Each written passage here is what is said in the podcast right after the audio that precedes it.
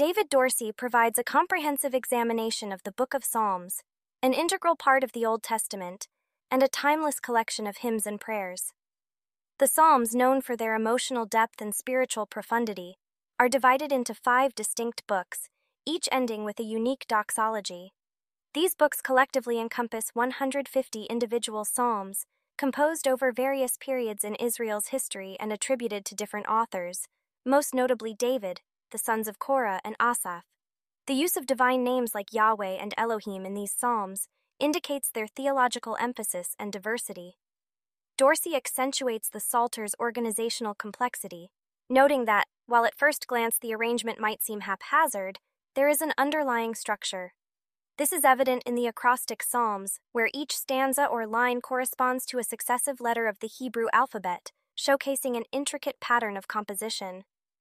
Psalm 119 is a prime example of this with its extended acrostic structure. However, the organization goes beyond acrostics. Dorsey discusses various structural patterns within the Psalms, including symmetrical arrangements that range from three to seven parts, as well as parallel and linear patterns. These structures are not merely artistic, they reflect the theological and liturgical intent of the Psalms, contributing to their meaning and function. Understanding the complex structure of the Psalms allows for a deeper appreciation of their content, context, and impact. As Dorsey dissects these patterns, he sheds light on the nuanced and often overlooked aspects of these ancient texts, revealing the artistry and intentionality behind Israel's sacred hymns and prayers. Through this analysis, the Psalms are shown to be a sophisticated, multi layered collection that continues to inspire and resonate with readers across generations. Also, Dorsey's examination of three part symmetries in the Psalms reveals a fascinating compositional technique where the opening and closing parts often mirror each other, bracketing a central section that carries the primary thematic or emotional weight of the psalm. This structural approach is not merely aesthetic, but serves to affirm and clarify the message or plea contained within the psalm. In Psalm 6, for example, the structure asserts the psalmist's desperate plea for deliverance from illness and enemies. The opening and closing sections both address Yahweh, creating a frame that intensifies the central expression of grief and desperation. This arrangement ensures that the reader or listener fully grasps the depth of the psalmist's distress and the fervency of their appeal to God. Psalm 15 utilizes the three part symmetry to dissect the moral qualifications required to dwell in God's presence. The initial question and final summary encapsulate a detailed central section delineating the ethical behaviors acceptable to Yahweh. This structure serves to highlight the importance of righteous living with the central section acting as a detailed ethical guidebook. Similarly, Psalm 57 uses a refrain to bookend a central narrative of divine deliverance, creating a rhythmic and thematic unity that celebrates God's protection and love. The repetition of the refrain amplifies the central message of gratitude and praise, indicating God's continual presence and aid. In Psalms like 72 and 79, the three part structure respectively maintains themes of royal hope and divine justice. Psalm 72's center focuses on the king's dominion over nations, symbolizing a universal prayer for peace and prosperity under righteous leadership. Psalm 79, in contrast, details a community's lament and plea for retribution and divine assistance, with the central section acting as a heartfelt appeal for forgiveness and help amidst national catastrophe. Overall, Dorsey's insights reveal how the psalmists used three part symmetry to enhance their poetic and theological expressions, meticulously crafting their works to reflect deep emotions, spiritual yearnings, and communal hopes. Moreover, Dorsey's examination of four part symmetries in the Psalms points out a structural technique that amplifies thematic elements within these biblical poems. This structure, comprising two pairs of corresponding units, AA and BB, serves to reiterate contrasts and parallels, effectively drawing the reader's attention to the central themes of the Psalms. For instance, Psalm 1 employs this structure to contrast the ways and fates of the righteous versus the wicked, with the righteous likened to thriving trees and the wicked to chaff blown away by the wind. The righteous shun the path of the wicked and are rewarded, while the wicked are barred from the assembly of the righteous and face ruin. In other Psalms, such as Psalm 2, this structure repeats a dramatic reversal of fortunes, where the mighty kings of the earth plot against the divine order only to be subverted by God's appointed king. Similarly, Psalm 26 uses the symmetry to underline the psalmist's plea for divine vindication based on his integrity and innocence, contrasting his life with that of sinners. The four part symmetry isn't just a stylistic choice, it's a deliberate compositional strategy that deepens the emotional and spiritual resonance of the Psalms. It reflects the psalmist's intricate weaving of language and structure to evoke a powerful response from the reader. Whether expressing steadfast faith amidst adversity, marveling at the human condition in the divine plan, or crying out for justice and deliverance, the four part symmetry in the Psalms allows for a profound exploration of faith, ethics, and human emotion, underscoring the enduring relevance and literary brilliance of these ancient songs. Furthermore, Dorsey's examination of five part symmetries in the Psalter emphasizes the strategic use of the five part symmetric configuration, or chiasmus, prevalent across various psalms. This literary technique is not merely aesthetic but serves to accentuate the central themes of the Psalms, thereby enhancing their theological and emotional impact. The structure, characterized by its mirrored repetition and central focus, allows the psalmists to affirm their deepest cries for deliverance, confessions of sin, and expressions of trust and praise.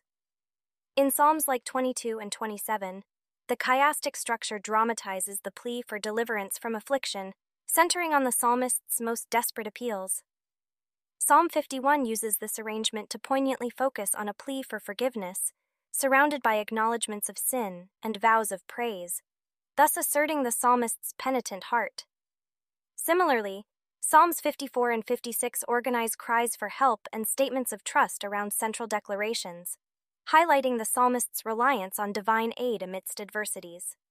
In Psalms like 58 and 67, the structure contrasts the wickedness of men with divine righteousness, or calls for universal praise to God, respectively, placing the most critical prayers or calls at the center. This pattern is also evident in Psalm 71, where a lifetime of reliance on God frames the central request for deliverance. Psalm 106 uses the chiastic form to recount Israel's persistent rebellion juxtaposed against God's mercy, centralizing the theme of confession. In addition, Psalm 135 uses it to extol Yahweh's supreme power over idols, indicating his mighty acts in Israel's history. Through Dorsey's analysis, it's evident that the five part symmetry in Psalms is more than a poetic fancy.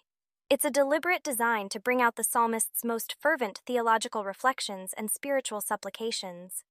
This structural technique enriches the psalm's liturgical and personal significance, revealing the depth of human appeal to the divine and the intricate beauty of Hebrew poetic tradition. Further, in six part symmetries, Dorsey delves into the unique structural arrangement of Psalm 115, which is an exemplar of a six part chiasmus. This literary configuration stands out from the more prevalent four part chiasmus by lacking a central point of focus. Instead, it utilizes a symmetrical pattern to enhance the thematic elements of the text through mirrored repetition. Dorsey's analysis reveals that this structure is not merely a stylistic choice, but a deliberate framework to maintain and reinforce the psalm's profound messages.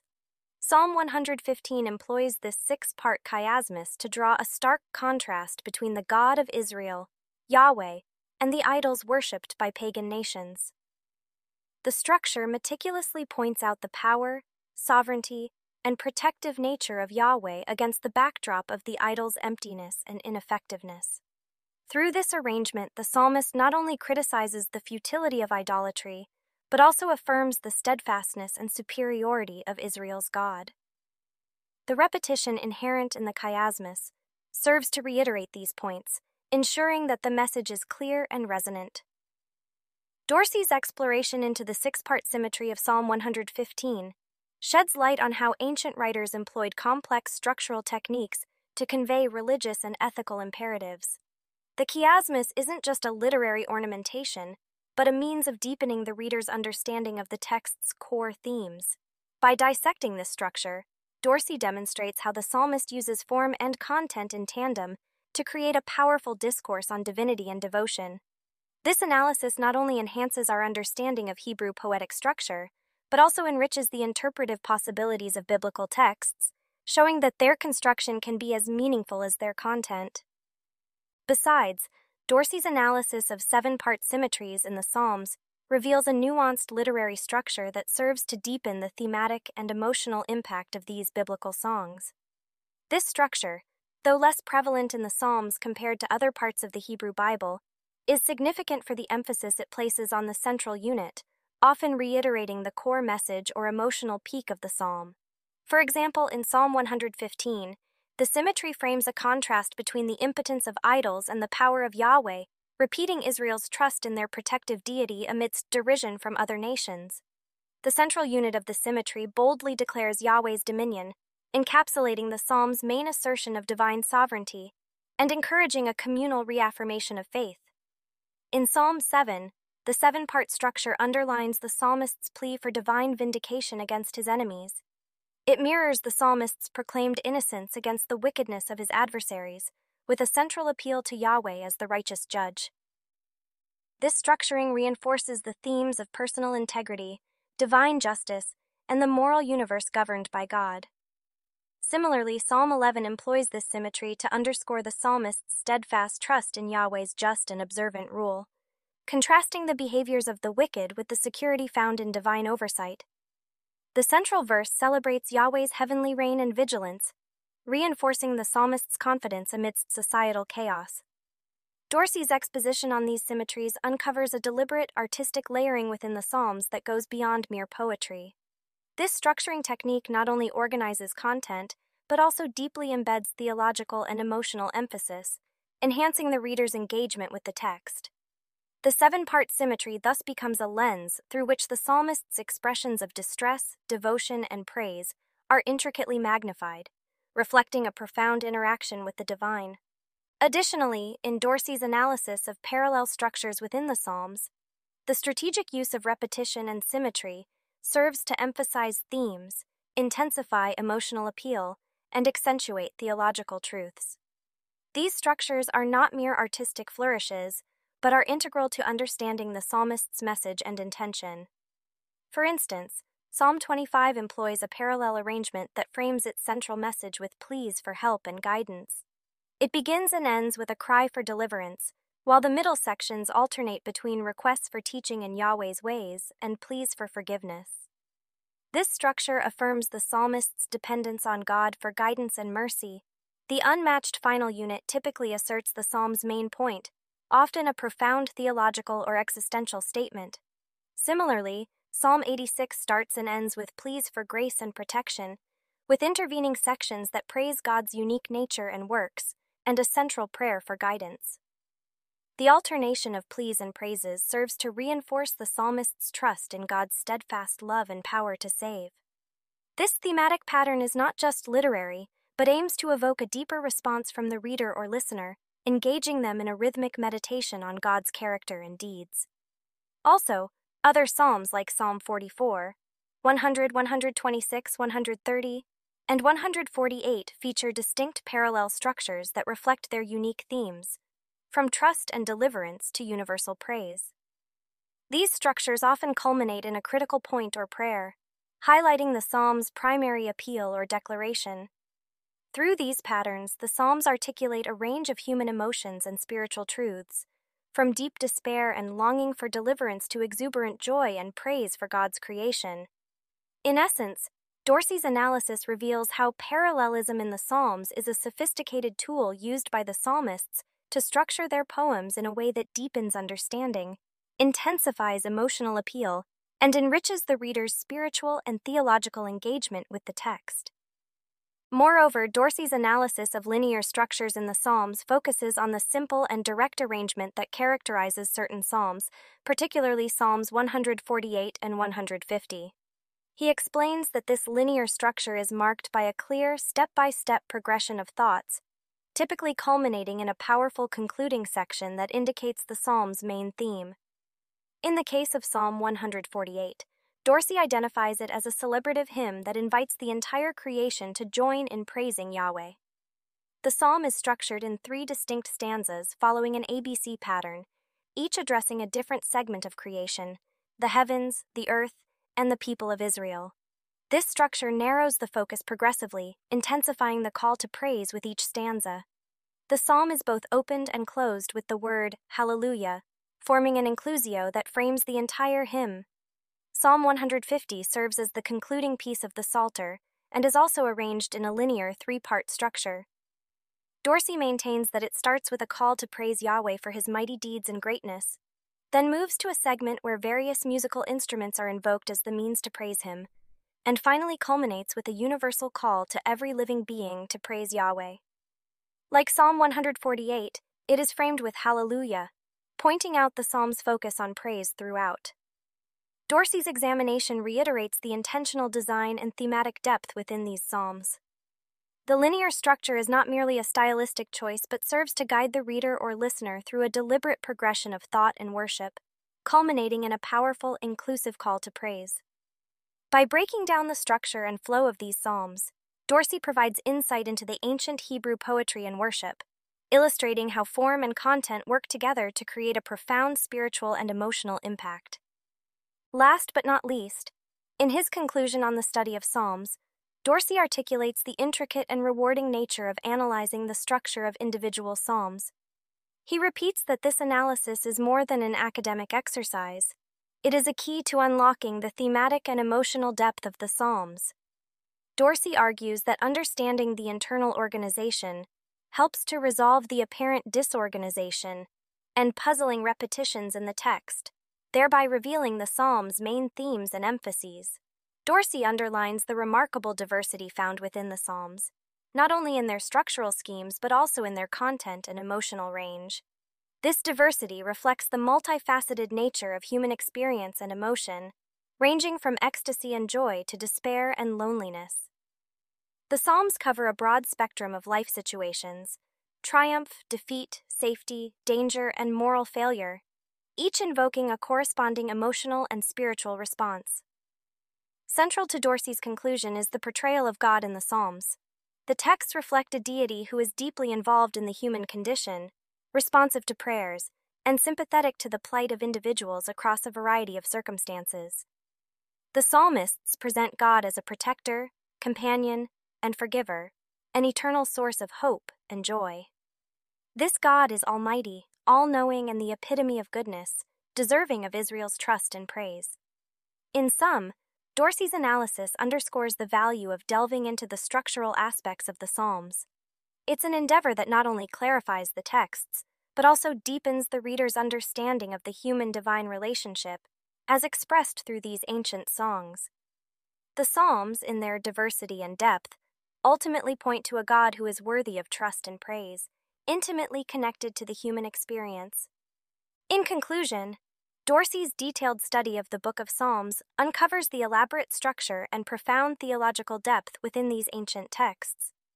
Recognizing the Psalms as a collection of 150 spiritual poems divided into five books, Dorsey illuminates the intricate patterns and organizational schemes underlying their composition. He emphasizes acrostic psalms and various symmetrical arrangements that reveal a deliberate, sophisticated structure beyond their initial appearance of randomness. Furthermore, in examining the psalms, Dorsey discusses multiple symmetrical forms used by the authors to enhance the emotional and theological impact of their content.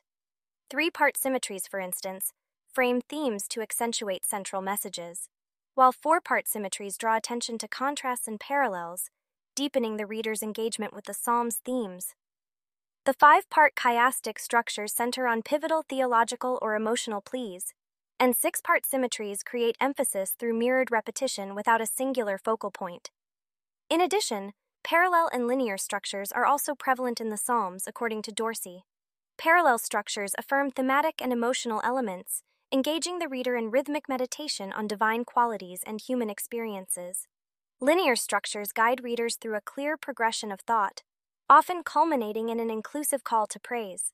Further, Dorsey's analysis reveals that understanding the psalm's structure is crucial for grasping their emotional resonance and theological depth.